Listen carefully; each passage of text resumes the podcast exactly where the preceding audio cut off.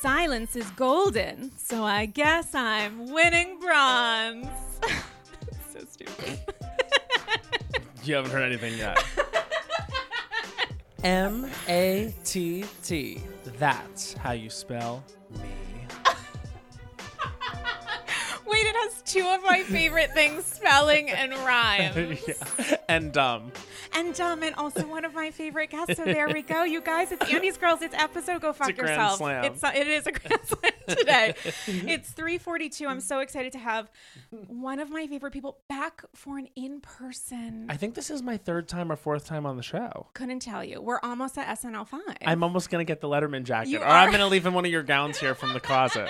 yes, you are gonna get a gown. You're not. Gonna get it. I'm already picking out the one I want. Which one do you want? Well, I'm seeing a certain color that's speaking to me for this December. I definitely, you know, there's some Oh, Baba Boom here. I might have some seasonal things to dress up for. I'm into it. Yeah, this is a write off in my heart. Is Her- what. oh, this I is, love that. right? Yeah, that's a little Marquisa no, moment. it's podcasts are not a visual medium, but there's lots of stunning fashions in here, and I'm picking through them. I love when I like reference something specific that is truly only visual. I'm like, oh, this is going to be great for the listeners.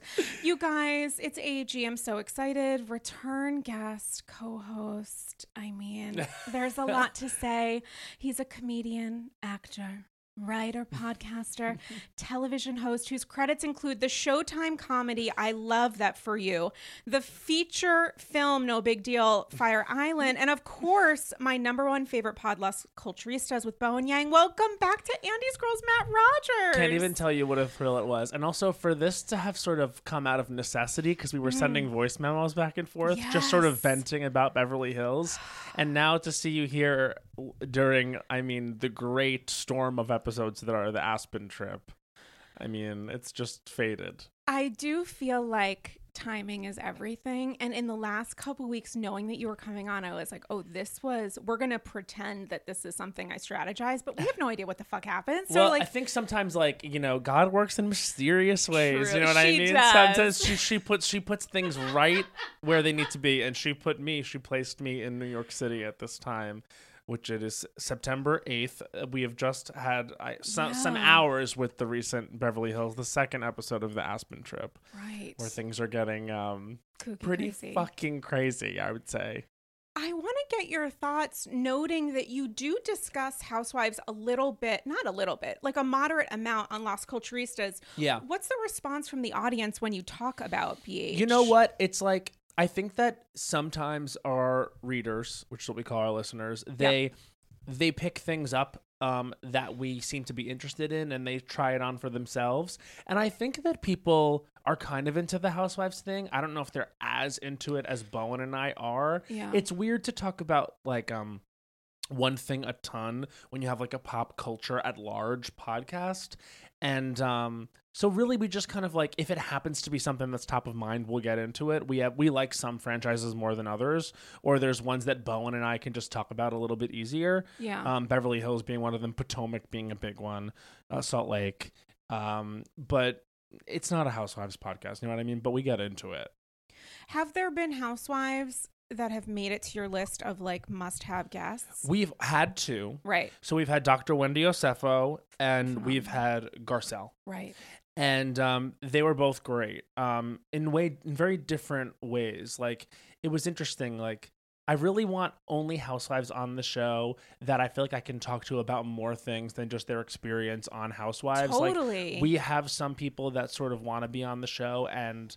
Um, I've had some conversations about having them on the show, and I always just want to make sure that there is going to be like a like a like a totalness to the episode that Mm. not just like let's get into it about what happened on this trip in this last episode or like how you think the reunion's going to be just because it's not that interesting on our podcast Mm-hmm. but for example someone like dr wendy who's got like you know a very interesting unique perspective and life experience and i find her to be a different kind of housewife which is why i wanted to have her on and also we do love potomac um, and then obviously garcelle has a major career in hollywood and has seen a lot and she had a book coming out that had lots of stuff that i wanted to talk to her about but if i was going to have another housewife on it would have to feel like this can be a full episode of las culturistas you know what i mean the, the Mhm. show has to come first before like me wanting to talk to like Jen Aydin. You know what I mean? which is not a drag on Jen Aydin. I just- Completing the Holy Trinity. you know what I mean? Dr. Wendy Garcelle and Yeah. Jennifer Aydin. Yeah, you know what I'm saying. Like, I, I, I just, I think that would probably be better for like a Housewives podcast. You Mm. know what I'm saying? And if you yourself, Matt, I love Jen Aydin, by the way. That's why I pick on no her. shade, I love to her. Jennifer. I do adore her. Good to know. Good clarity. Um, if you yourself had 20 minutes at you know for drinks at the polo bar, who is it that you would want to talk to off recording just to be like, "Oh my god, I get you," or "What the absolute fuck?" Is there someone that you have in mind? Kyle right now. Really? Yeah, because I think that like um I don't recognize her lately. Or maybe like I'm given more room to recognize her and I actually did want to get into the Kyle of it all with you a little bit because let's do it. I actually think it's a bigger deal than people are making it out to be. Like, I, I think that Kyle is the lead of the show and the protagonist of the show. So if the show doesn't feel like it's working, it probably does have something to do with her. And I think it actually has a lot to do with her this year.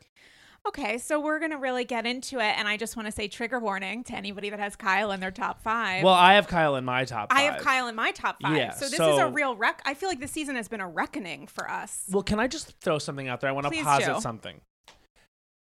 When Kyle hosts something, she gets crazy. That's a thesis I'm going to throw out there. Because the other time she was crazy this year, I felt, was when they were at her La Quinta house. And remember when she was sitting on the floor, all Mm. relaxed, and sort of getting into it with Crystal about the Sutton of it all and the dark Mhm. comment of what. when Kyle is in her home holding court in like one of her vacation homes, she has like something happens with her, something like snaps. Like, and I noticed it at La Quinta, and I noticed it again in Aspen last week at her home when they were all talking in the beginning about um when they all sat around while the Ouija board was out and Kyle was bringing up all these like catastrophic topics and then started freaking out when Kathy was like Right. guys who cares about unfollowing no one's that important like we all know this is stupid right and Kyle started screaming about it's the intent it's the intent of it Rah! and starts like she got her face looked different it was like when Ariel turns into like Vanessa or like Ursula turns into Vanessa Mm-hmm. yeah, I, I of course we're, we're seeing the, the Crystal Kung Minkoff, Rob Minkoff, Ursula drawing is design behind so, us. but like something happens when Kyle feels like entitled to being somewhere and Hmm. I, I don't I, I don't know that it's like a concrete thing I'm saying here, but like she's been off. And even last night's episode, when she finally is standing up to Erika, she's just so quick to like this anger and this like freneticism that I'm just like, what is going on there? A couple times I thought she was drunk. Like it, it it's been her behavior this season has been wilder than it has been. And do you think that's a conscious decision on her part, noting the way that she's criticized by so many people, or at least acknowledged as being like a spiritual producer for the show? I think that. It, have you always noticed that she produces? Uh, I think in the last couple seasons, I've probably acknowledged it, noting that I think everyone to a certain extent produces, which is how I am able to skirt the question of long have you known that she produces? Well, because this year, like, I think she's always done this, but this year it seems to be the first time that the show is actively producing an edit, which shows the other woman being like, why is she doing this? I think it came out more during LVP's departure and after because you couldn't hide behind LVP being the master producer. When LVP left, it was like, okay, who is not only handling the burden of this, but who are we going to recognize and acknowledge as the person that's driving story in a way that feels focused on the actual story itself? Like mm-hmm. sometimes when Kyle's communicating, it feels like she's thinking six months ahead, where she's presenting to the camera. It doesn't help that she's a performer because you Yeah. feel that. I mean, either she is losing the naturalness of achieving what she's always achieved, or the edit has turned against her. It's one of those two things. Because, and it might even be both. Yeah. because the show there's no other way to look at her in the way that she's presented in the edit as like at least aiding and abetting the villains of the show kind of until literally last night because when she finally turned to Erika and was like I can't defend you notice that it's not you are wrong. It's Right. I can't defend you. It's it's beyond my capability as the de facto leader and protagonist of this show. I can't defend you when you talk like this. It's not I'm disappointed in you. What you're saying is offensive to me, but what about the victims? It's it's ultimately I can't defend you. because she knows she's aligned with Erika and Erika's perspective. It's why she's tried to shift a lot of the focus and the blame on Sutton, which is what we also saw with Lisa Rinna sidebar. Lisa Rinna being like, "She, we need to get her out of here." To Diana Yeah. and Dorit isn't because of anything else, but Erika revealing how she really feels, and that being the ultimate worst possible thing to happen to the Fox Force. Nobody wants. Erika to show herself because it reveals the rupture underneath truth. this like majority foundation. Right. And I guess I'm just wondering as a viewer of the show, what exactly is the positive aspect of being aligned with horrible people? Like, because Erika saying what she said last night is indefensible, yes, but it's also evil. Like, yes, it's indefensible. It's also cuckoo crazy, full tilt, full pivot evil to say, I don't care about anyone but myself. Fuck you for thinking about anyone else but me, pointing to herself. Who you, she points, sh- should be considered concerned about is me, points to herself. It was wild. And for them to only now see this like maybe fall apart a little bit because they can no longer align themselves with them Mhm. with or with her that's weird to me and i just wonder what is it what is the game they they've been convinced that they're playing that that they think that makes them more interesting on this show than actually just having human reactions to things and being like hey maybe sutton has a point here or garcelle i am listening to you or you know this that or the other thing it's the alignment first on this season and I guess on this series, which like is really presenting a problem for me. Yeah, and there's no Sutton or Garcelle to fall back on in that moment. If you the the best part of that moment, and I use best within the circumstance, obviously noting how fucking terrible and disgusting it was, was that Sutton stayed quiet, which I thought was incredibly important. And at a certain point, so did Garcelle, just in terms of allowing Erika to take center stage, which was the most effective thing that they could do because you can't rely on. How dare you not say I ha- don't have empathy for the victims when you have someone not only saying, Of course I don't have empathy for the victims, how dare you have empathy for the victims? And also, they're not really victims And maybe they don't exist. they're potential victims, which is something that I've discussed on Andy's Girls for a while, which was my belief that she doesn't believe these crimes took place. And her anger at them filing suit against her. She is mad that these people are coming from her, coming for her. So not only does she see herself as the victim in this sense, regardless of the semantics she'll allow Kyle to use, but she's also mad at these people, which is different from the assumption that the vast population has that people who were stolen from uh, are victims of that theft. You also have Erika saying, You're coming for me. How dare you? Which is a difference there. It's like, it's not being agnostic about the crime taking place, which would almost be like the best case scenario for, I think, an Erika defender. It's her saying, This maybe didn't happen and my husband is or strange whatever isn't able to defend himself so i'm doing that on his behalf.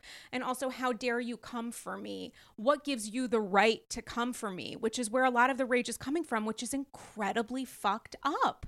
I mean, it, it's it's really becoming what it always was going to become, which is like this like bizarre, disgraced mad queen. Like, it, and I just feel like what's weird is, and and what I think is like obviously what's broken about her is that she can't even respond to the question. But don't you think it'd be worth it to just give them the earring? She keeps going to this thing and she's gaslighting them into thinking I can't do that legally. You can do anything. Like you were given the earrings as a gift. No, you could give them as a gift. Like, but but I but then her her line of defense is that she doesn't believe these people are telling the truth. And so, like, then why would she give them up? But I guess that is just the ultimate gaslight of all because, of course, we know the victims, like, were victimized. We've seen them. Like, you know what I mean? It's like we've heard from them. This wouldn't have proceeded this far in, like, the legal system if it didn't happen. She still thinks of herself as the wife of a very highly regarded, super successful lawyer. What she has not recognized is that the law does matter, which is why it's so terrible and why her husband was disbarred because he broke the law many, many times. These victims sought recourse for the various terrible things that happened to them and were awarded millions of dollars that their lawyer then stole. Yeah. So if we're going to have a conversation about the the letter of the law matters, let's continue that thought, Erika. The reason that so many people are so upset is because your husband did the single worst thing that a lawyer could do. He was their advocate. He abused the trust of his clients. Yes, yeah. he abused their trust. He manipulated the circumstances and voice memos that voice messages that people can hear in the myriad of pieces that the LA Times has done, um, in addition to other investigative journalism that's been reported. So continue that that thought because if we're going to focus on the letter of the law, we're focusing on the letter of the law, but we're also assuming that these people are potential victims. You can't have half the story because the second half is what is the focus of so many people. She wants it eight different ways. And also, did she bring the earrings on the trip? I thought she said to Garcelle at she that dinner, yeah. I'll show them to you tomorrow. Some that's not verbatim, but fuck, man. Are you doing that because you're afraid that, like, yeah. Susan Lawyer is going to show up to your house to take them? Why are you. It, it is. It is ridiculing people who have been grievously harmed and it's not it's not only not acknowledging the harm but denying its existence right yeah and so i guess this is where i ultimately like like even watching Kyle in the last few minutes of the episode mm. last night, like deciding this is her end of the line, it's just like you really have to assess your own judgment if this is your end of the line. Like it should have been the end of the line because they actually do know her. And so the fact that she that Kyle says I can't defend you is because Erika is now saying it on television. Notice she kept saying stop saying that. Of course. Stop saying that. Rinna says we have to get her out of here. Absolutely. Because because it's no longer advantageous for them to have their teammate be on camera saying this stuff. And this zooming out from how terrible it all is is what's broken and like annoying about the show is that you get a sense that they actually could all get along and have like a nice time if they didn't feel like they had to play defense the whole time. It feels like a sporting event this franchise the way that others don't. Like and and you know that of course like there are allegiances and quote unquote alliances on other franchises, but this feels like it's actively stopping set pieces or like it moves things forward that are just like f- more frustrating than entertaining. Mm-hmm. You know what I mean? Because mm-hmm. I don't feel like there is necessarily a moral center to this group that I also enjoy watching because I'm going to say something that might be a little bit unpopular. Your safe space. Sutton and Garcelle are right. They are right. I don't think they are that fun to watch because and and I I really like them both. But I get the sense they hate being on the show. And when they were on that snowmobiling trip, the energy was dead. It was dead. It was more fun to watch the villains ski than it was to watch Sutton and Garcelle sit around and be like, well, this isn't going to be very fun. Like when the guy's trying to teach them how to get on the snowmobile and Garcelle's like, ugh, you're too positive. Ugh. There's nothing worse than that energy. And like, I think that they're right. I think that they are right. But we have to get the best of both worlds here. We need women that enjoy each other, that have conflict, that are able to get over it. It's conflict and resolution, not my team versus yours. And it just so happens that the team that like sucks is also better at being housewives because they enjoy doing it. Okay, and I totally hear you, and I'm acknowledging. I get it. No, no, I think it's important to say, but how fun can you be however many hours after being called a cunt and attacked for God knows how long? But it's been like this from the beginning. Because that when you remember their trip to I think it was Italy. I think they went to Rome a few seasons ago. Milan, Mil- maybe? It was this somewhere it was fabulous. the it was the one where Denise. Denise Denise was with them. It was like somewhere yeah, maybe somewhere like that. yeah, Garcelle was over it from the beginning. She didn't want to. She was out there staring out through the gate. Remember when she left the restaurant to go stare through the gate? hmm And they were like, What are you doing out here? I miss my kids. You don't like being on this show. Well, it was also a terrible introduction to Housewives itself. She's Sure, coming in at a has- different point. She's never once had fun on the show. She's probably had fun through the show than on the show. But how can you have fun when you're surrounded? I agree. Then it's not the right group of women together. okay, okay. And I'm hearing you, and I'm not necessarily hearing. But like, what's the change that you would make? This is what I think. I think we don't have to lose Sutton and Garcelle. I just think we need to make a better atmosphere for them. So if I'm going to put the show together, I think it's time for Erika and Rinna to go. Both of them. both, both. I, I don't. I did not think you were going to say that. no, they should go because I think that if Erika and Rinna go, the Fox Force doesn't really exist anymore. You would keep Dorit over Erika. I find Dorit to be funny to watch. I think that she's kind of flopping right now because it looks like she's going to go down in flames defending Erika, She's which is try her best. so crazy. Yeah. But at least someone needs to do it. She's sacrificing. someone's got to do it. But and at least she'll look funny doing it because I do continue to think that as a character out in the world, she is someone I think is funny. Like Yeah. I think it's funny that she says I don't understand it in three different languages, and they cut to a talking head, and she says it in all the languages. I think that's really very chic. Fifteen times is funny, and I do think she's being herself while doing it. Mm-hmm. Erika, I think she's now playing a villain, like, and being one, which is like so unfun. I think she leaned into the drunk thing to have a different storyline. And Rinna, as we all know, is no longer grounded in reality as a human woman. And so she needs to be put on pause or whatever they said to Dorinda because I don't believe it's over, but I believe it has to stop. So, therefore, if you have Kyle, Dorit, C- Crystal, if she kind of just does something, I don't dislike her. I really want her on the show. I just think, you know, I think the reunion's going to be a big test for her I think the reunion is actually bigger for her. than anyone. yeah, which is a weird thing to say. Yeah. Well, she's the only one on the bubble, I think. Yeah, yeah, yeah, I think yeah. they've made their decisions about other people.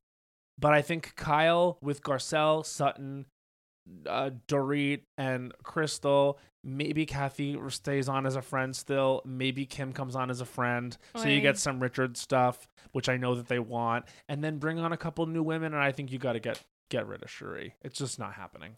Sheree is really in no way It's just- making sense. It's just nothing. It's just nothing. and Diana obviously Gone. I mean, Diana has sort of voted herself off the island a little it's bit. gone.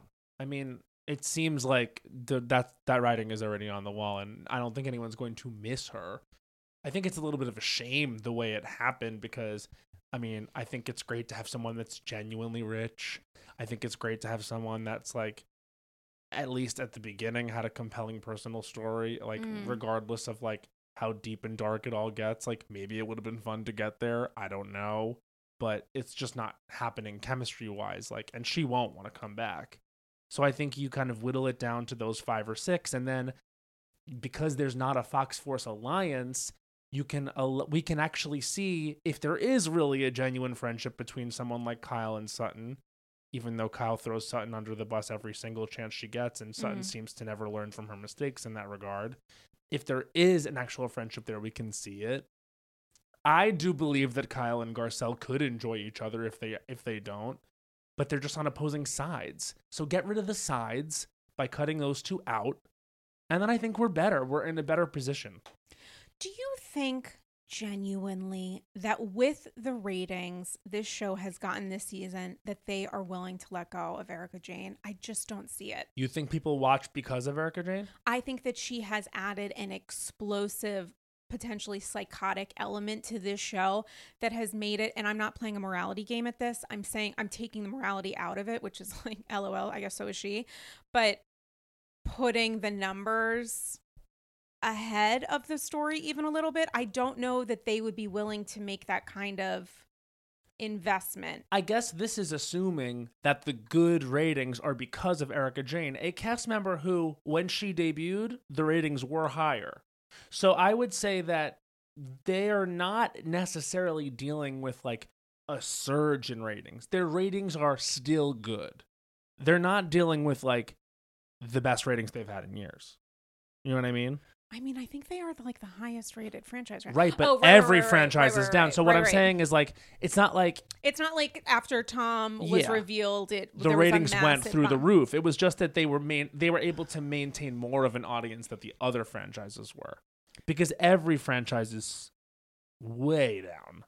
See, I would be interested to potentially see what next season would look like removing Rinna, who seems like Erika's biggest defender protector, and seeing how Erika handles that. But maybe we're just seeing that now. If they want to change what's broken with the show in my perspective, which is the fact that there's two teams, they need to literally level the playing field because it's not level.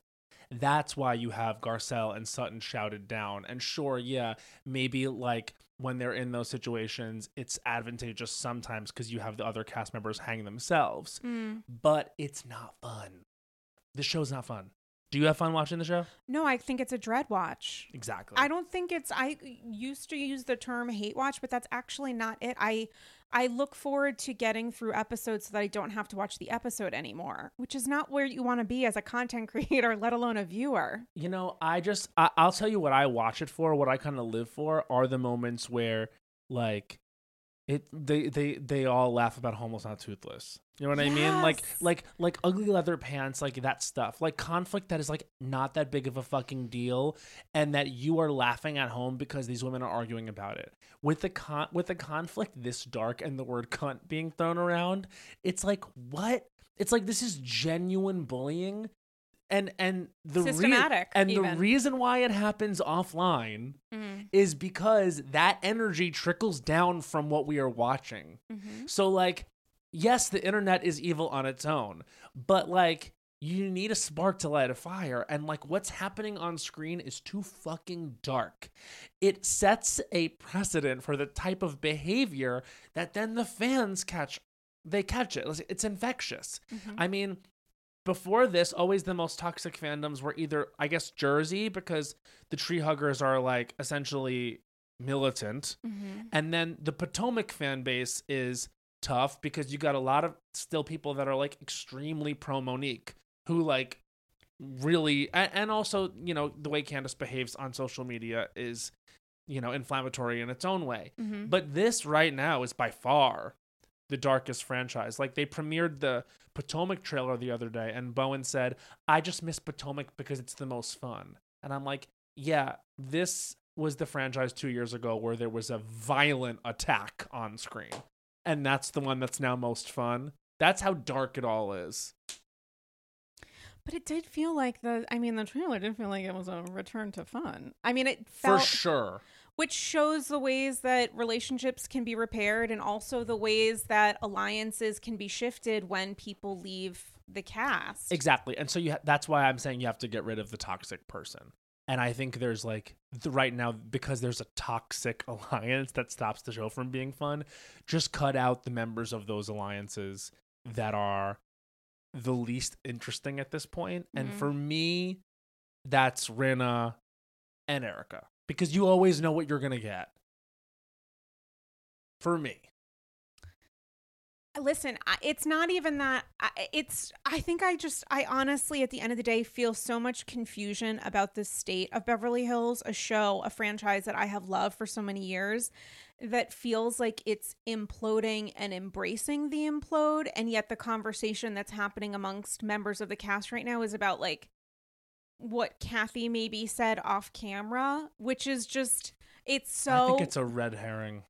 I mean, it it is a literal ocean of re- I, the, to say in advance of episodes airing, this should be your number one priority. This should be your number one focus. And if you don't see something that I'm going to tell you happened, or if it doesn't play in the way that I'm telling you it did. Know that there was an orchestrated campaign behind the scenes to support and defend a friend of cast member.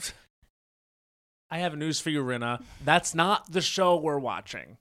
The show we're watching has you acting crazy. And another thing I do want to make clear is I have all the sympathy in the world for her loss of Lois and for how difficult that that clearly was. But you cannot use your grief as an excuse to treat other people badly. Like it's just not okay. Like and you can't also then use your awareness of that as a justifier because people are still going to be hurting like your behavior like never mind the fact that it's always been kind of toxic you're now using as a justifier your grief which is wrong And it also hasn't changed. Like Lois died this year. And while that is a terrible, tremendous foundational shifting loss, how is your behavior right now dissimilar than every single season you've been on the show? It's not. Now she just has an excuse. And the fact that she's using this as an excuse, like, which she has, is is is like bordering on sick to me. Like well, I think it's manipulative. Right. And it's manipulative in a way that's like no one can dare speak to because you've now also said it causes me to behave erratically and you got the rest of your alliance members saying that she can't be spoken to in any way because we have to have grace for her. So when exactly is one single individual in this Fox Force whatever going to own up to a thing? or allow one of them one of their so so we're living in a world where everything they do is right because there's an excuse for everything it's not good it doesn't make sense And then we watch scenes like this week where they talk about how Sutton is a mean girl bully. with what army I mean, with, with who literal hours after she was called a cunt and cried, where her tears are considered suspect. By the say way, real she Is tears. the bad per- I mean, period absolutely. They say that she's the bad one, but she's okay in group settings, and it's like, how are you guys in group settings? that that is literally individual? that's the biggest gaslighting I've ever heard because the way mean girls behave, we've seen it over the years, is they amass people that follow them and conspire to target one person, which is what you guys have been doing. You've been doing that. And you gaslight people into thinking that they're a loser. That's what that's what mean girls do.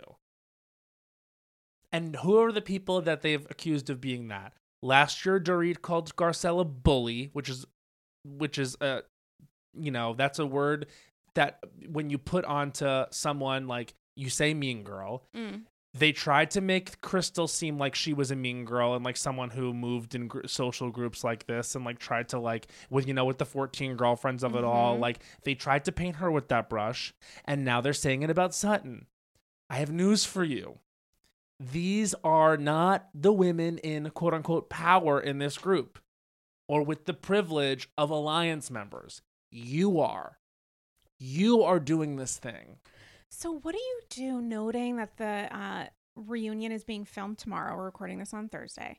What do you do if you're Andy? What's the reset here, if there is one? Or are you just engaging in a narrative that to many of us feels false? I think Andy, who I've now met several times Mm-hmm. and I adore, needs to go harder on his faves.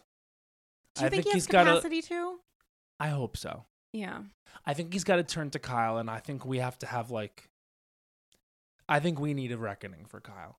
I think Kyle should want. I think it's not a success unless Kyle leaves the reunion feeling like Broken. I want to quit. Mm. She needs to have a tough reunion, or else uh, the literal edit doesn't make sense. She needs to answer for the fact that, like, someone will be like, Kyle, please, I don't want to talk about this right now, please.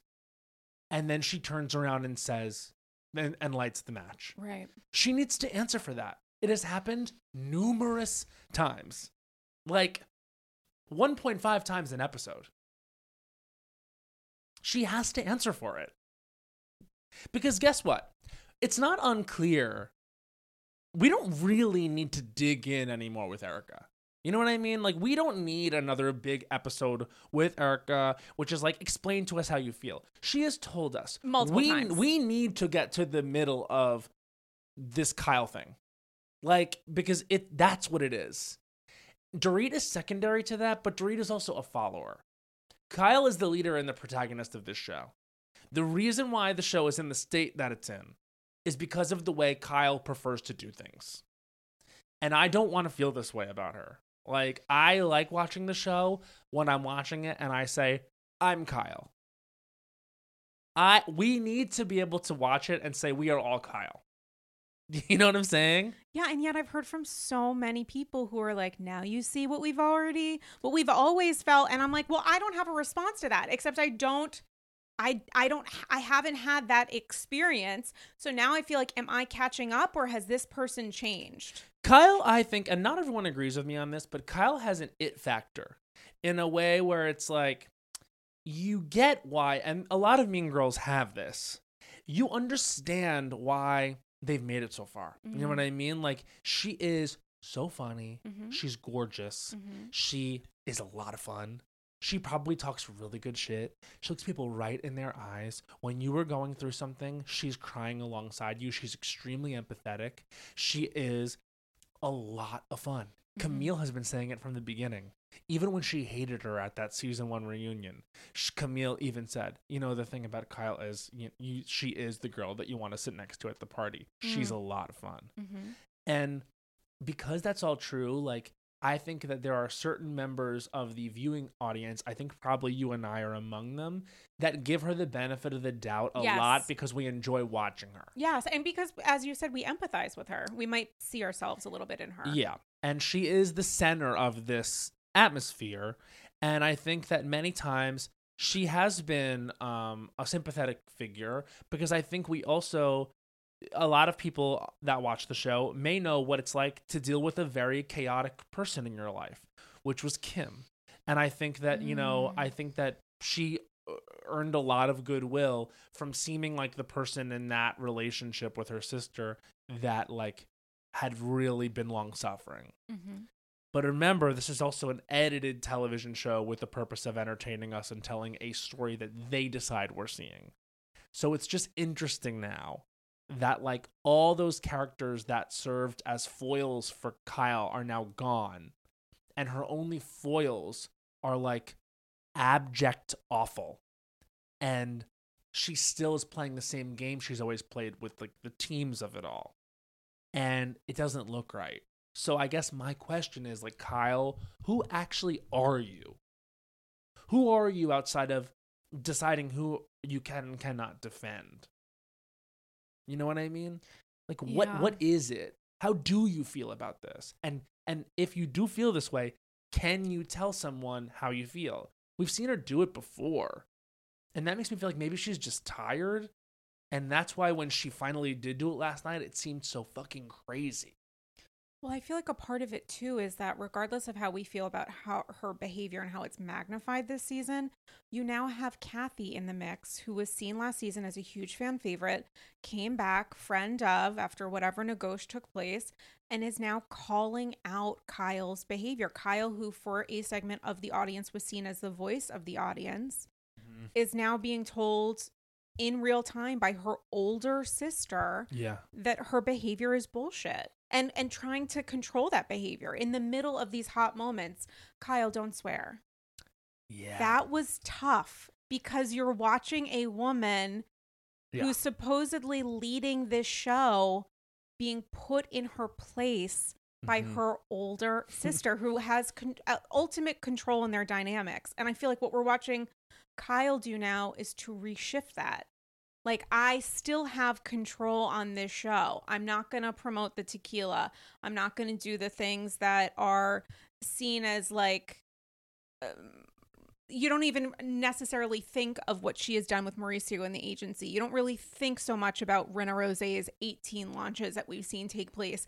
Kathy's holding up a bottle of tequila, being like, Nicky and her husband are investors, and Kyle won't allow it to happen because this is the control that she has in their relationship. It's through the lens of the show. But what happens when the show is no longer on your side? And now maybe nor is your sister. Mm. What does that do to the power, dy- to the dynamics of their relationship? Uh, here's what I'll say. It is I don't know if it's obvious to Kyle the ways that she's doing this. I, I think she might think she's like, oh, Kathy, and negging Kathy in the way that she maybe like did last year. Like, "Ugh, look at my sister. She's such a fool. Kathy, come on. Like, oh, isn't she silly? I think she's playing this game of like, isn't Kathy silly? And Kathy may actually be trying to show a different side of herself. Mm-hmm. And I think that they're not on the same page about the dynamic. Because I actually think you're right. That probably what happens in their actual dynamic is Kathy makes a decision about what's happening, and that's what's happening. Like when Kathy with um I think it was Nicky's wedding a few years ago was like only invited half Kyle's family. Mhm. Like, think about that. That's a move. This is like someone who is extremely triggered by her older sisters and like way more vulnerable and sensitive to what they say and do. I mean, let's all think about our own siblings. You know what I mean? There's Mhm. dynamics from childhood that remain in your psyche as an adult and cause you it's like with a parent any family member you know what i mean it's just like it's like when you go home for the holidays or whatever and you hear in your voice that you're sounding 15 again you know what i mean and you're like what is that it's because things trigger things and so they stumbled into an edited dynamic Mhm. which was kyle going oh kathy you're so silly. And kathy being like hunky dory. And now it's different. Maybe kathy wants to reveal another side of herself and kyle's on this weird struggle trying to maintain all the dynamics and produce and she looks crazy. And then kathy says something like don't swear. And so in this next episode when they all buy fucking kendall jenner's tequila instead of kathy's and kathy gets pissed off about it it will all seem so dumb to us and it will seem so blown out of proportion i can predict Mhm. but to them it's going to be an extremely big deal. And that's kind of what i want to see on housewives. You know what i mean? Mhm. this stupid shit that exposes real things. Not this like like engineered alliance driven like stupid bullshit over dark stuff that like promotes hate online Mhm. you know what I mean? Like, what's happening with the tequila wars? Give me that. Give me that. Yeah, it's using the like false environment, the artificial environment, the bubble of the show to expose real stakes, which are seemingly that Kyle has been the big sister on Beverly Hills for a number of years. And now her big, big sister is back and is putting her in her place. And Kyle's like the weird stuff about Kathy like asking for too much or being too demanding didn't in any way play when this woman is like sleeping in a bunk bed. First of all, she has more money than anyone. She doesn't care how much they pay her. That's not why she did this. That didn't make any sense to me either. It's like, okay, Kathy Hilton was like, what, demanding more money? For what reason? That's not the way she thinks. I genuinely don't think that can possibly be the way she thinks. Well, and also like the weird tote bag moment in the restaurant of how how how foolish is my sister for bringing this like schmata bag to dinner. Well, okay, that that didn't bother me as much because it didn't seem like Kathy was as bothered by that as everyone makes it out Mm, to be. Like, okay, true. like, like my thing is just like that was on game for Kathy, which is just like look at how Kathy acts like a normal person, just like anyone else, and is Right, like a no slob like the rest of us, even though she's worth all this money. You know what I mean? Like, like uh, uh, that to me was like on game for the Kathy thing the ways in which like m- maybe it will all boil up and maybe it's been boiling up to something else but like to me that felt like the game we were playing and like i had heard about this bag thing because paris hilton had tweeted about it did you know that No, tell me. Oh, Paris! Someone was like, "Oh, that was Oh, so right, mean." and The, she te- said it was- the tequila thing, and like like the way she was undercutting it. And Paris quote retweeted it and said, "So unkind." right, right, right. unhappy face. Like Paris has like shots fired against Kyle.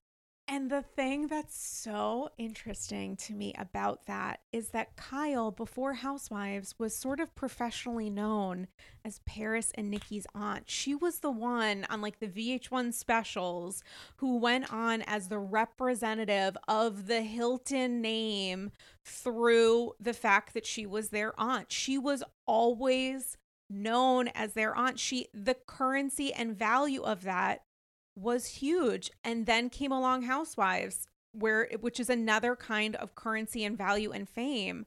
But when you have Paris Hilton who is not only your niece but a superstar putting you in your place on social media to me that is going to be gutturally to Kyle sort of more effective as a gut punch than the fact that Kathy isn't speaking to her right now like that for Kyle, I think is really tough because when your identity has become housewives and now she's doing all these other things, but it's still based in housewives.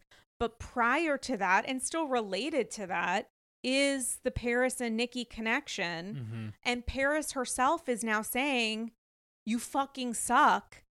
That's not great for Kyle. That's not great for Kyle on camera and off. And all of this is happening the day before, the, reunion. Yeah, it seems really well timed. I'll say that. A lot of stuff that's happening right now seems very well timed. The lawsuit that Diana filed. Which it's an honor to be nominated. Can't believe that I'm mentioned in it. Are you? yeah, and that's Wait, what? yeah, I should have told you that before we started recording. Yeah. Wait, so are you a Nope. you were not sued? No. It it it, does appear that an article that I wrote for the Daily Beast Yes. is being used by Diana's team to establish the harm done to Diana as a result of conversation about what is seemingly eh, allegedly seemingly a bot attack against Jax. So, what a day. Ciao, AGs. I am speaking to you right now from Rome, Italy, where I am having a little bit of a European adventure. While I love the city and have had so many unique experiences to historical sites, the Vatican, we went to the Pantheon earlier today, there was a little bit of a hiccup in the apartment that we're staying in. And while I really enjoyed getting to know Fabrizio, the owner of the flat, there was a little bit of a language barrier because I unfortunately do not speak any Italian, even though I have watched The Sopranos all the way through at least three times. And this is where Rosetta Stone comes in. What would have helped me enormously in traveling abroad would have been brushing up, also known as entirely learning, the language of Italian. It could have broken down barriers in conversation with Fabrizio. And I also think speaking the language of the place that you're in is a sign of respect to the locals. It's also the ability to fully immerse yourself in the experience. And me not knowing any Italian, apologies to my grandpa Reno, who did make pizza from scratch, it would have been an incredible and even more incredible, memorable experience. Rosetta Stone is the trusted expert for 30 years with millions of users and 25 languages offered, including Spanish, French, Italian, that's right, German, Chinese, and even more. Rosetta Stone immerses you in so many ways. There are no English translations, so you can really learn, listen, and think in that language you want to learn. It's designed for long term retention, which is especially helpful for me because while this is my first trip to Italy, I really truly hope it won't be my last. The lifetime membership that Rosetta Stone offers has all 25 languages for any and all trips and language needs in life. That's lifetime access to all 25 language courses that Rosetta Stone offers for 50% off. Don't put off learning that language. There's no better time than right now to get started. For a very limited time, AGs can get Rosetta Stone's lifetime membership for 50% off. Visit rosettastone.com slash today. That's 50% off unlimited access to 25 language courses for the rest of your life. Redeem your 50% off at rosettastone.com slash today today. Ciao! Hey AGs, are you ready to add a touch of luxury to your home, just like the Real Housewives? BCC Villa Rosa, OBS. Introducing Home Threads, where style meets comfort for the ultimate glam experience. Picture this chic furniture, one could even say chic c'est la vie, that mirrors the elegance of your favorite housewives' mansions. With exclusive designer collections and a curated selection, HomeThreads.com has everything you need to make your space as fabulous as the housewives themselves, and always at the best value. Unlike Joe Gorga's initial attempts at windows, perhaps. Now, I have to tell you, I know that Padma is no longer on Top Chef, and may her memory be a blessing, but nothing has made me feel better prepared to host future seasons and potentially even iterations of Top Chef Upper East Side Edition than the Henckels clad 10 piece stainless steel cookware set in silver that I got, along with a two piece stainless steel ceramic nonstick fry set from Zwilling, thanks to Home Threads. It makes me feel like I am finally ready to be a top chef. One egg over easy at a time. They're gorgeous. They look great in the apartment. For someone like me who lives in New York City, which with a very small space, what I have in my kitchen is important because guests who come to visit me see it. And I'm so, so thankful to have discovered Home Threads because now I feel fully prepared to make eggs a la francais. Head over to homethreads.com today and live your best Real Housewives life. Go to homethreads.com slash Andy Scrolls and get a code for 15% off your first order. Again, that's homethreads.com slash Andy Scrolls for a 15% off code off your first order. Home Threads. Love where you live. Well, I'll just say that's crazy. Um, yeah, I um if you had told me that the piece that I had been written would be used legally to potentially uncover the bots or who is behind this attack, I don't know that I would have believed it, but I also think wouldn't it be great to find out who was behind this? Yeah. Um and all of this happening essentially a day before the reunion timing is everything. I think a lot is happening. I will say that. that will be used during the reunion. A lot is happening that will be used. do you the think reunion. they're all going to show up? That's my question. Yeah, who wouldn't? Um. Well, I guess two of them. I would. uh, I would say I wouldn't be totally surprised if they didn't show up, and that's I'm talking main cast members because because Kathy has said she's going. Um. And Which is to me honestly the most surprising. oh, because I know for a fact that she didn't say any fucking slurs. Can I say something? Oh my god, can you please can we break news here right now? She- can you please? I know, not for a fact, but I also like you're like saying break you said- you just said Oh, I no, know no, no, for no, a no. In my We're heart, I know for a fact. Facts. We're talking alternative facts. Also, understand like anyone that's out there trying to sue me. Whenever I'm like, I know for a fact beyond a doubt, it just means that I believe it. Like, please don't take me seriously at all. I should never be sued because I'm not a serious person. Okay. When I say I feel in my heart that mm-hmm. Kathy Hilton did not say a slur, what probably happened is she probably said something fucking crazy about Kyle. And that's what Rinna is like. She said something no one's ever going to believe. Maybe even it was a slur against Kyle. Maybe she said the C word. Maybe something like that. But I think it's been twisted to sort of make it seem like Kathy should be like canceled in a way. And maybe I'm wrong, and maybe she did sa- sa- say something like that. I'm just like, I think maybe it would have been a little bit more alluded to or a little bit leaned on a little bit harder if any of that had been true. You know what I mean? Yeah, we're only getting the story right now through Rinna's social media. There has not actually Which is been. the definition of unruly and untrustworthy. Yeah. And she said literally uh, one day um that she wanted to focus on fashion and fun and she wasn't going to post anymore about Beverly Hills and she's now as of today posting uh, screenshots of text messages that she had with Kathy, where Kathy is like, maybe She's doing that today. Yeah, she was like, maybe like don't reference the thing that I said or whatever. Which again, could What? I know, I know She can't help it. she can't help it, but also so much of this is confusing to me because I have a brother, I don't have a sister, but I do think sister dynamics can be incredibly fucked up. I just think like you can say ter- any kind of sibling dynamics, families are annoying, but with sisters especially, I I have you know as an outsider seen through friends, loved ones, whomever sister dynamics where you're like saying terrible things about Mhm. someone Mm-hmm. and that's just kind of like a mother daughter vibe where it's like you you ride waves and some of those waves can crash really hard Yeah. but i'm not getting the sense like if you say something terrible about your sister i don't think that's necessarily the worst thing in the world when you also have cast members making jokes about how another one is a cunt and you have a cast member saying that these victims aren't real and my you know estranged husband is maybe innocent. Like how is this worse how is yeah.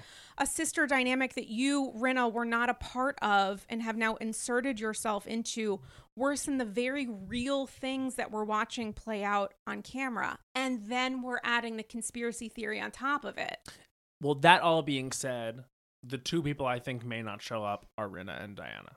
there's no Diana there's no way she's not showing up because she has built herself a little bit of armor or response. So hours before then an, an episode goes up where she says, "If you really cared about these victims, you would be contributing money." Which sidebar to me is an insane theory when your friend who was married to the man who defrauded these people of millions isn't returning earrings, but we're pretending that Sutton and Garcelle should be financially contributing. Why aren't you saying to your friend, why aren't you returning this stuff? This is not It's because these people this is not the Elton John Yeah, no. gala. You're not buying a table. You should be returning items what's- that were yeah. purchase with stolen funds. These people don't think of money the same way as everyone else. Is what I'm sort of r- realizing. And like maybe like Diana understands the value of a dollar a little bit more than any of the rest of them, and maybe so did Erika at one point, or maybe these women did because they were poor at one point. Mm.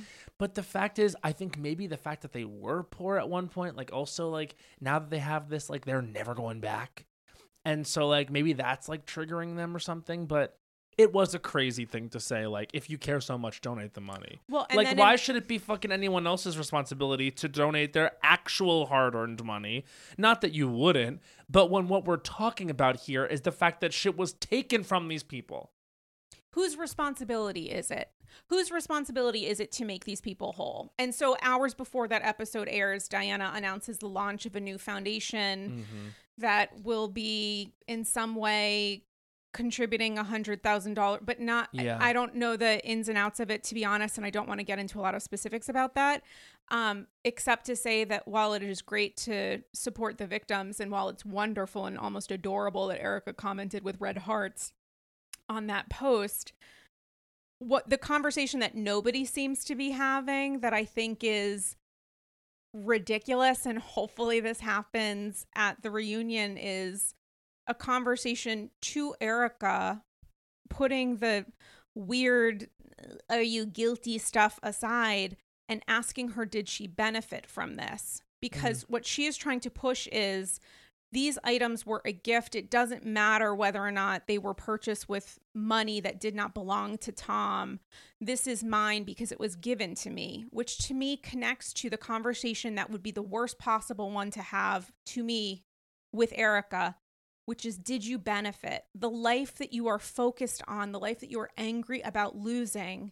Not only was it lost, not only in Erika's words, however she phrased it, like as a woman scorned, but who scorned you? A, a And wife in were- ruins is what she said. Right, but ruins as the result of what? What She- happened she- all to she would- lead to that? But all the only thing she would say to this is, "I don't know. I can't know until the legal process is done." She can't know if she benefited from this money it, because she would argue that she doesn't know which money, which actual dollars in the bank are crooked and which aren't. Which I don't know how the legal process can decide that. Mm. because if you make a hundred thousand dollars that's hard earned and put it in a bank account with a hundred thousand dollars of stolen money and you buy something for fifty thousand dollars how are you differentiating which of those dollars you spent but i guess it does get that's how it gets right like because how can she say that the earrings bought from that account weren't that weren't also stolen money that was put into that account. Like you can't say that. But you also can't say it's not. Which to me is just like I guess you have to prove intent and direct involvement. Maybe she does have a point with the fact that they were gifts of it all. She might get scot free out of this legally, but we're not talking about that. We're talking about the morality of it, which she's already said where she stands.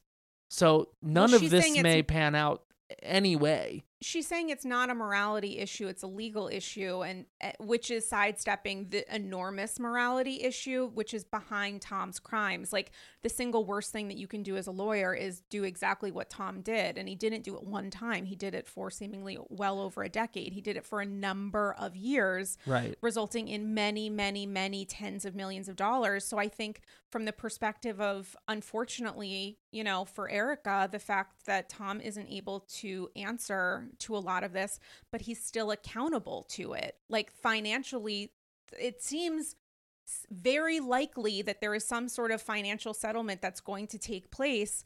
Right now, it's Erika fighting to say what should be considered a part of this. You know, like I, I don't know how you find out not a lawyer um i don't know how you find out the ins and outs of discovering where money came from versus money is owed Mm-hmm. and as the wife of this person she's tied up in this which is a separate conversation from did you benefit like what was the life which is a separate conversation from how did your life improve before being cast on BH and while on BH. It seemed like her life really bloomed a lot as a result of this show. So like Well, people knew who she was, so her personal enterprises could flourish.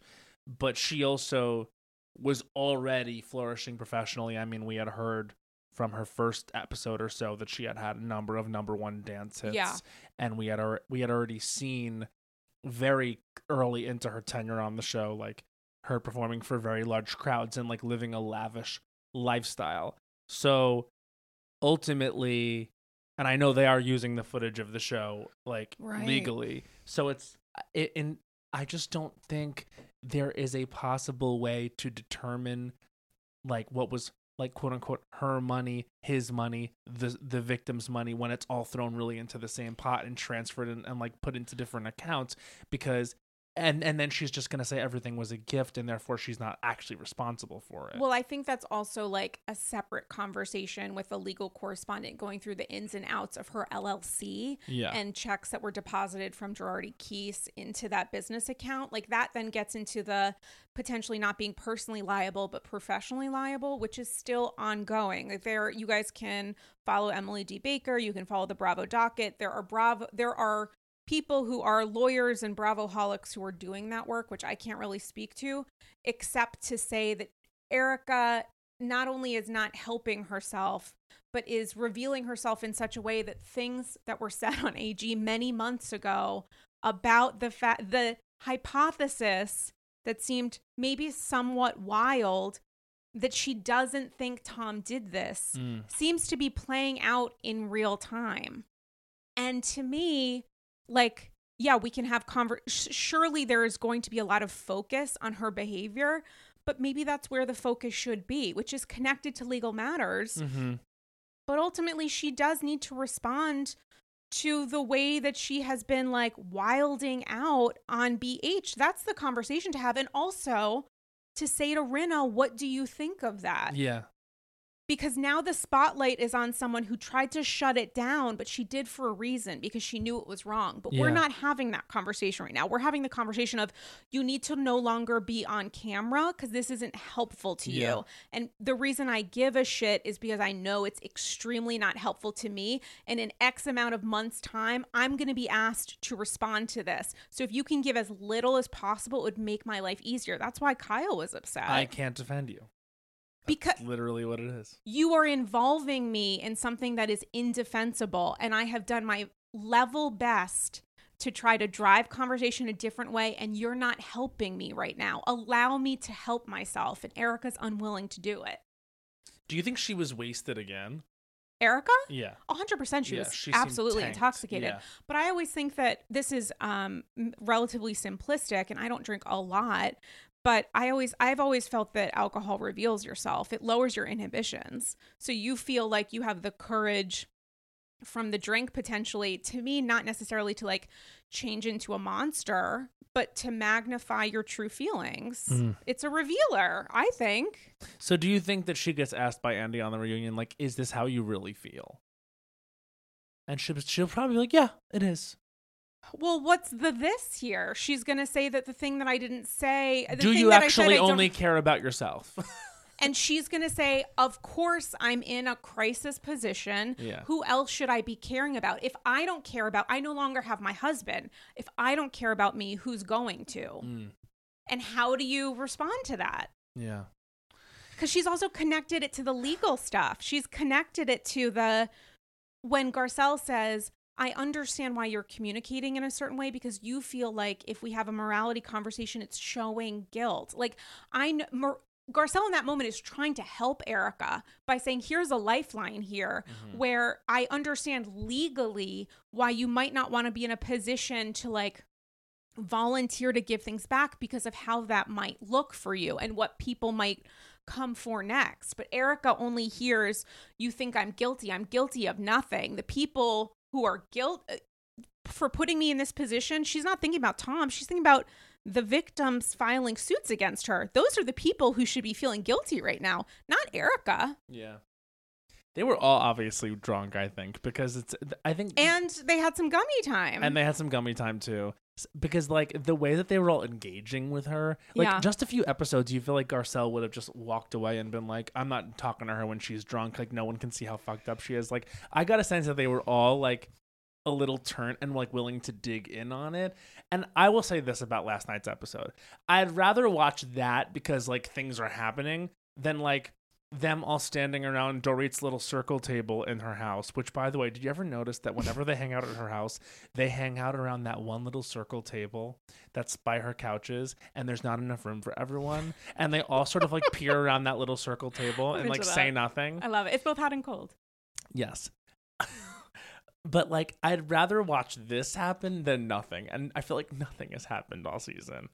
Well, I'd rather this happen, which doesn't benefit the loser in last night's episode was seemingly Erika, regardless from how, of how you feel about alliances, versus like a conversation that's inappropriate and frankly unsafe about Crystal's ED journey. Like that gets that's a totally different and that the responsibility of that on the editors, on production versus what's happening right now where I'm like, okay, the person losing here is Erika. She doesn't know it or she does and it's not her fault and here's why.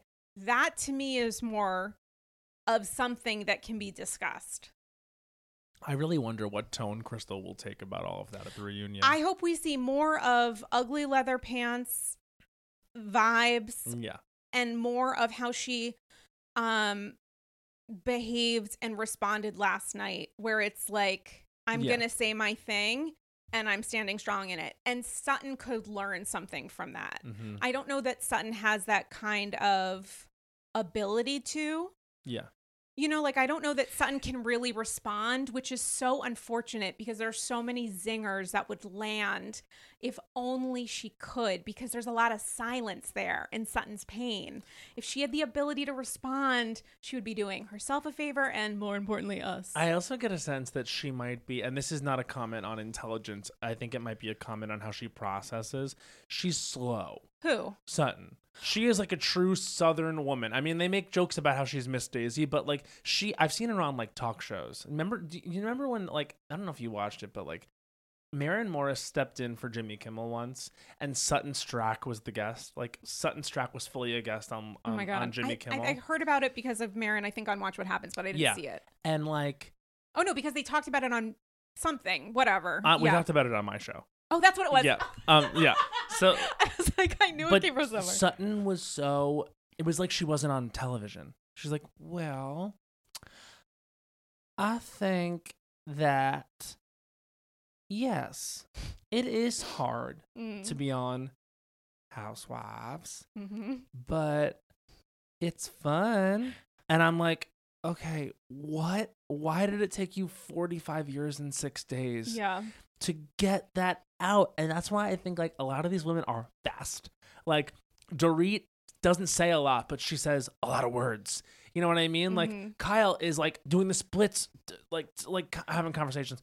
Miss Erika is loud. She's Mhm. powerful. and aggressive. And even like, so it's like with Sutton being slow, just purely in terms of process and delivery.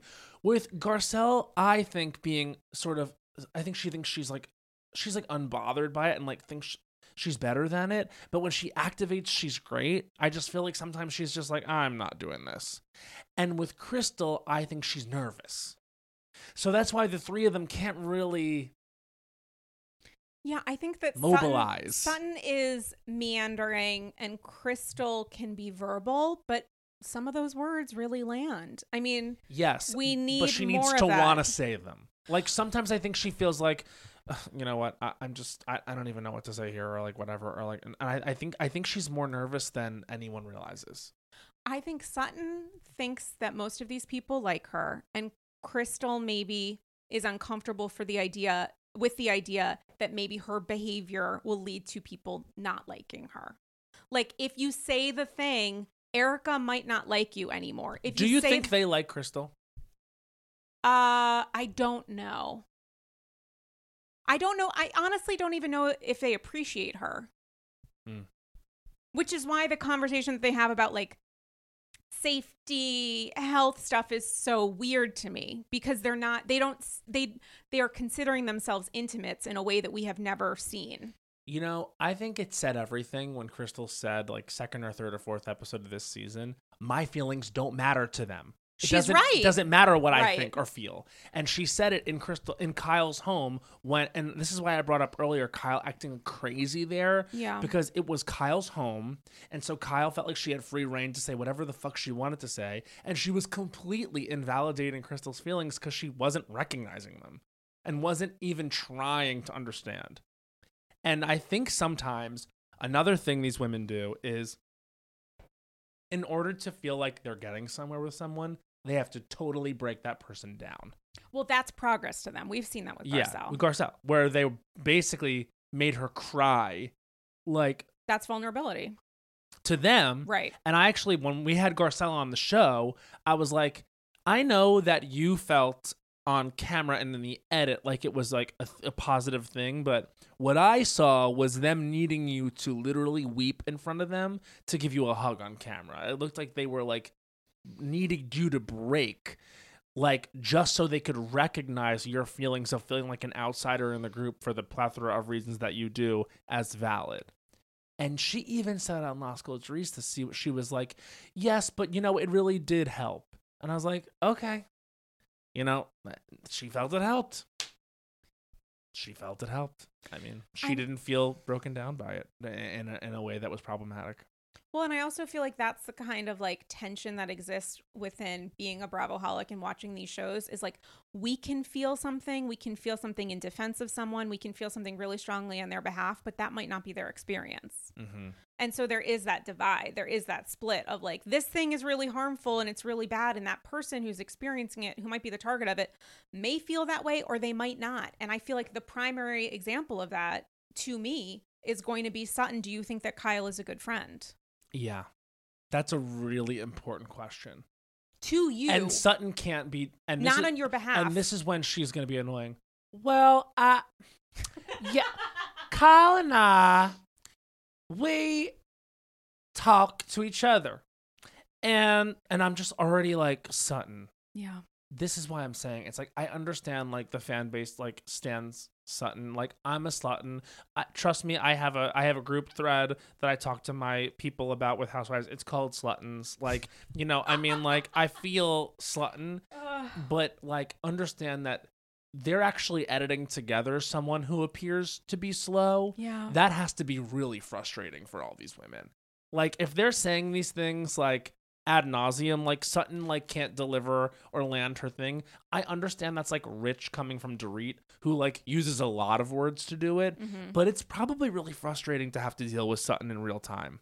Well, there was that scene of Crystal being like, Sutton, come on. Yeah. Like, keep it up. And Sutton's like, I'm fine. I got this. And then completely and then she loses it. flopped. Yeah. And it's just like I think that Garcelle is like amused and entertained by her Mhm. and also is more of a laid back person because she's not like someone who's actually driven by conflict, Mhm. which sometimes makes it like, you know, I understand why she checks out so quickly of thing of like certain situations. But I don't know that it's always checking out. I feel like there's an element of disengagement and protection in this. And also, I'm no longer needed here. Like with Erika spiraling, it's like me contributing to this further isn't necessary. This Yeah. person is doing a monologue right now. This Yeah. is going to be in the Smithsonian. Like, I, I don't need to be a part of this. I think what I'm saying is I don't necessarily think that Garcelle is not a good housewife. It's just that like it's not working chemistry wise with this group. Because clearly it's not. They look miserable every episode. And how, and again, and my counter would not even counter, but response is like, how could you not be? Exactly. But and I also agree with that. You know what I mean? Like Yeah. Uh, I I, I don't think it's their fault. Right. What I'm saying is the environment is broken. So let's change it. I think. I think you should text Andy maybe right after this and he like, I- Andrew. does he does he ever ask me for my opinion? When I was there, oh,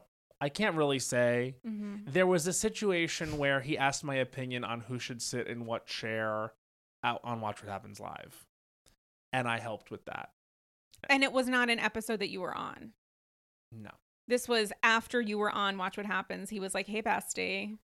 They were having a concern about which housewife should sit in which seats because it was, it was two two housewife- housewives Oh, that's from two different franchises and I came in with the strong opinion that was taken and I think received well um, And that I will act- tell you off air. Okay, great. yeah, there's some off-air stuff that I can share. I mean, like, but and Yeah. but uh, and I think there was one time, and I did tell you, I had Yeah, co- yeah, I had commented on someone's Watch What Happens live appearance, and he sort of rolled his eyes and said, "Yeah, I think they did the best they could do," um, right. which to me did not spell great things. But it's really interesting to go now that you've been, you can see sort of like, yeah. it really is like a small ecosystem and to be involved in it. Again, I've been on with Bowen, of course, and then Karen Huger. Um, oh my god. but when, when you're with a friend, like when you're with when I was with Bowen, it's like, yeah, really we can really pop off. Like it's the clubhouse. The vibes are like high, you know, like you're drunk. hmm And then when you're with a housewife, you do feel like, you know, that night is to service the housewife. So unless you are like someone like Rapaport that's like, I don't like Kenya Moore and I'm gonna say it to her face right now, who uh, kind of actively seeks out that moment, like Mhm. you know it would depend on who you were put with um which if you if you look at the pairings on any given watch what happens live episode nothing is a mistake it's not all just scheduling it's like they're trying to get certain things to happen i think Yeah, which I think, you know, and it is also that like it's a universe in and of it's an experience in and of itself. I haven't bartended yet, but oh, I've should same, agree. but I've attended I think four times and it's like it's every time I let alone the Kathy episode. But um yeah, that was like That that, was was, crazy that was tough because you know that this is a moment that is going to lead to a necessary important conversation. strong reaction online Strong Yeah, reaction. that was not good But we were not obviously witness to that reaction. Andy knew during the Andy was like, "Oh my god." We all were aware how did bad Andy react he yeah, re- he came over to us at a commercial. He was like, "Uh," like, but we don't know how how intense it was online after. And honestly, you're so out of it because it's live, commercial breaks. You're cheering. Yeah. You want these women to do well. You feel Yeah. a responsibility to them and to the Yeah. show.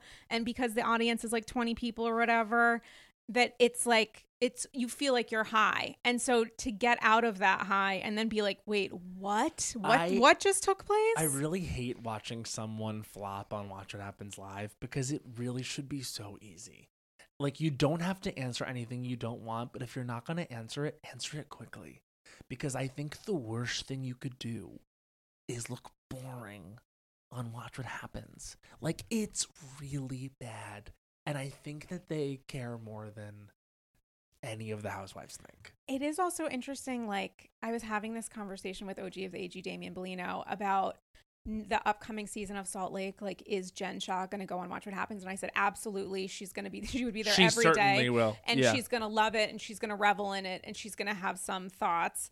Versus Diana not appearing not once, being a new housewife. How surprising that decision was who knows who it was made by but i would think from like the position of currying good favor no better opportunity than watch what happens maybe toward the beginning of her season when we're just kind of being introduced to this person to have content that's seemingly built around making you look fun you have to go on watch what happens live.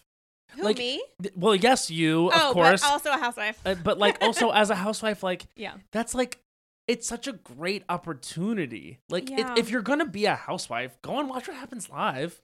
it feels like one of the rewards it's like working for disney and getting to go to the fucking park Well, literally, and also it's just like the thing is like also like make it so that one of your castmates doesn't have to go five times. yeah Like again, I love Kyle, like, but she's been on so much. Like it feels like Brandi Glanville was on a thousand times.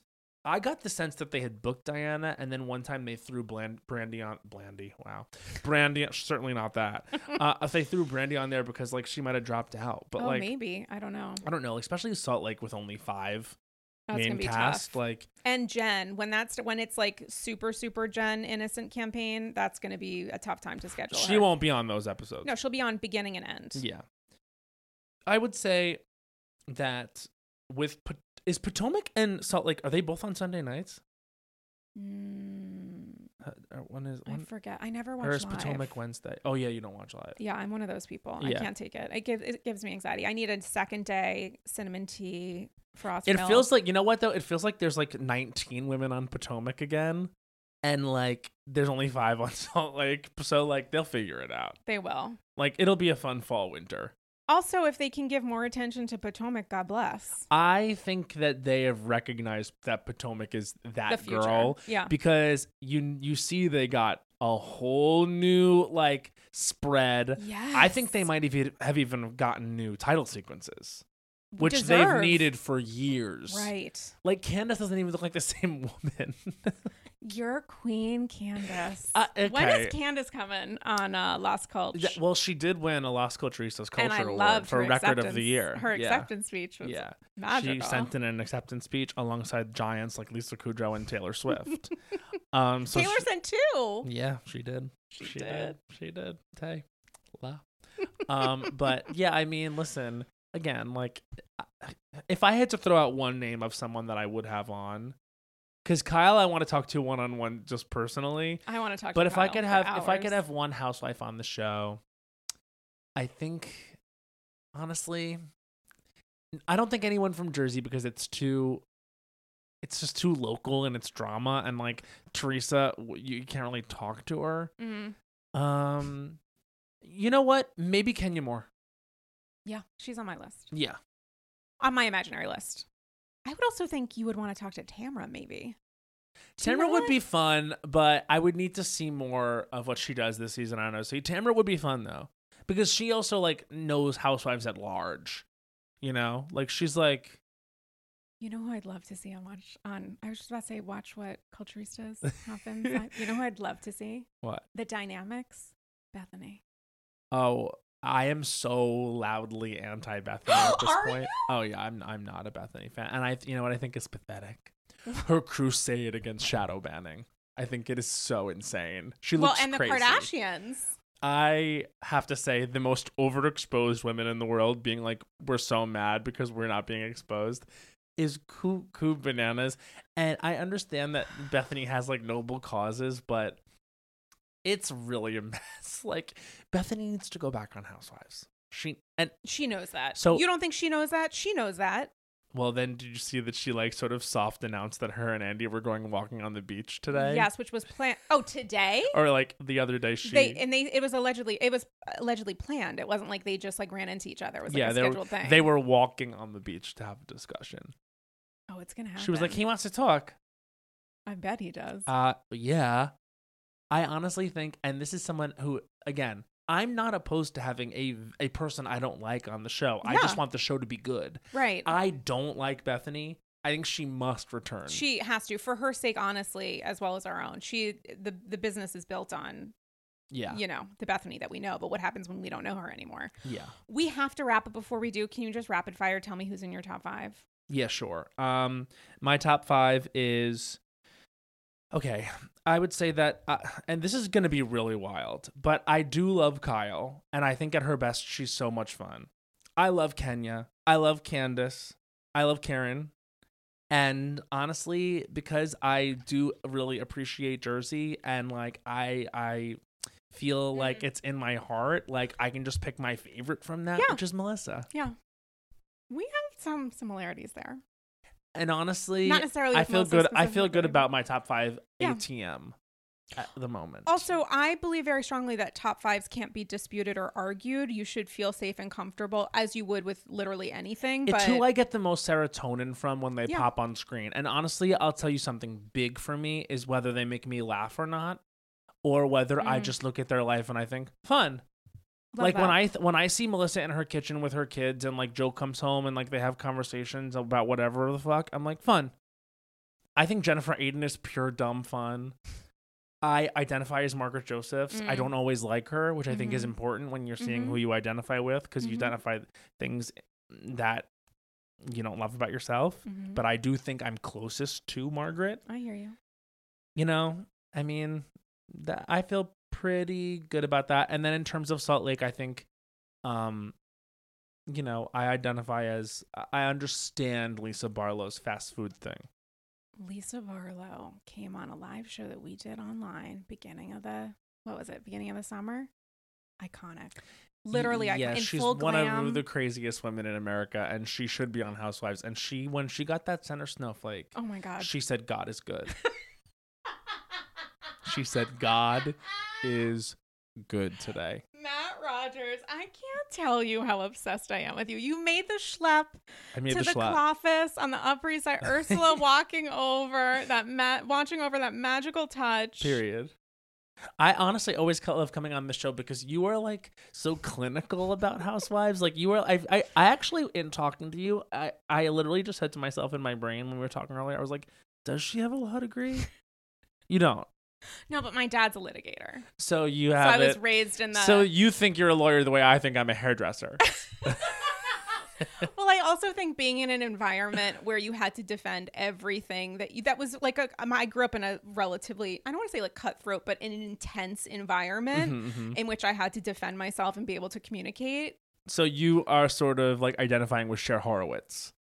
A little bit. Yeah. I mean, also the Cloffice. I don't have a little thing Yeah. that like goes off. to Honestly, it's very clueless vibes in here. It's someone who was inspired by Cher's aesthetic in terms of, you know, organization, and also father was a litigator.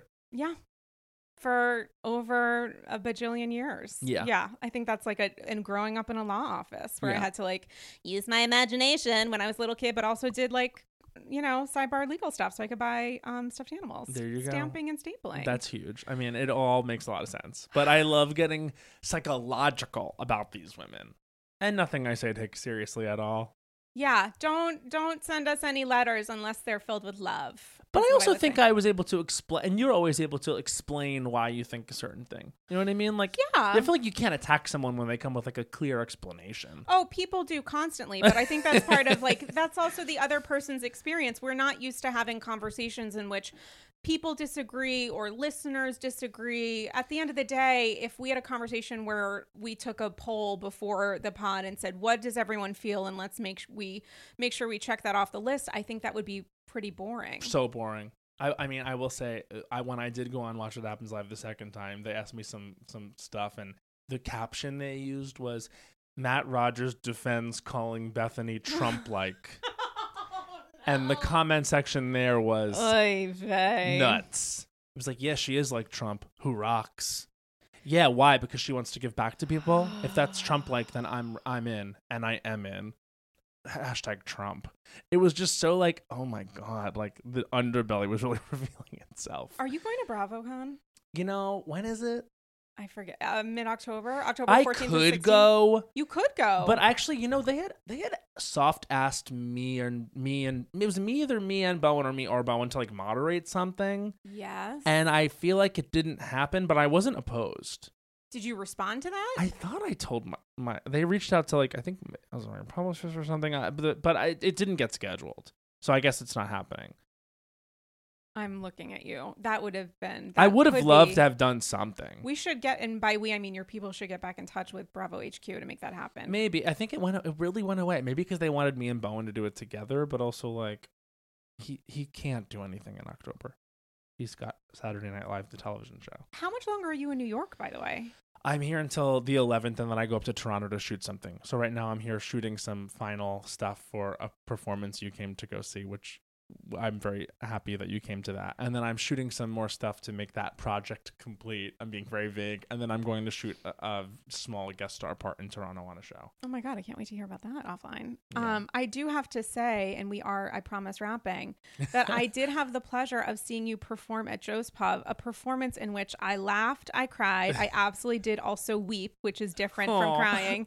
Um, and you're so. I cannot say enough about how talented you are. And you're so open hearted, which is incredibly important when you're performing live and connecting with people. But I feel that even in speaking with you one on one, I just think that you are, you know, one in a million. You're so You're so funny. nice. You're so smart. oh. I loved hearing you sing and hearing you just be your truest self, even with like a little bit of a wink. I think that was an incredible accomplishment to to see you in your Thank you. absolute truest element. Well, hopefully, if people keep their eyes peeled, they can see that later in the year, maybe. And that's all I'll say about that one. I mean, let's just slide a little to be continued Bravo style in there. I know. We're ending the episode to be continued, which is really apropos. I'm into it. What's an elevator pitch about Las Culturistas? LOL at the idea that you even need to pitch it at this point. Two dumb gay best friends talk stupid shit with each other for 90 minutes or less, we hope.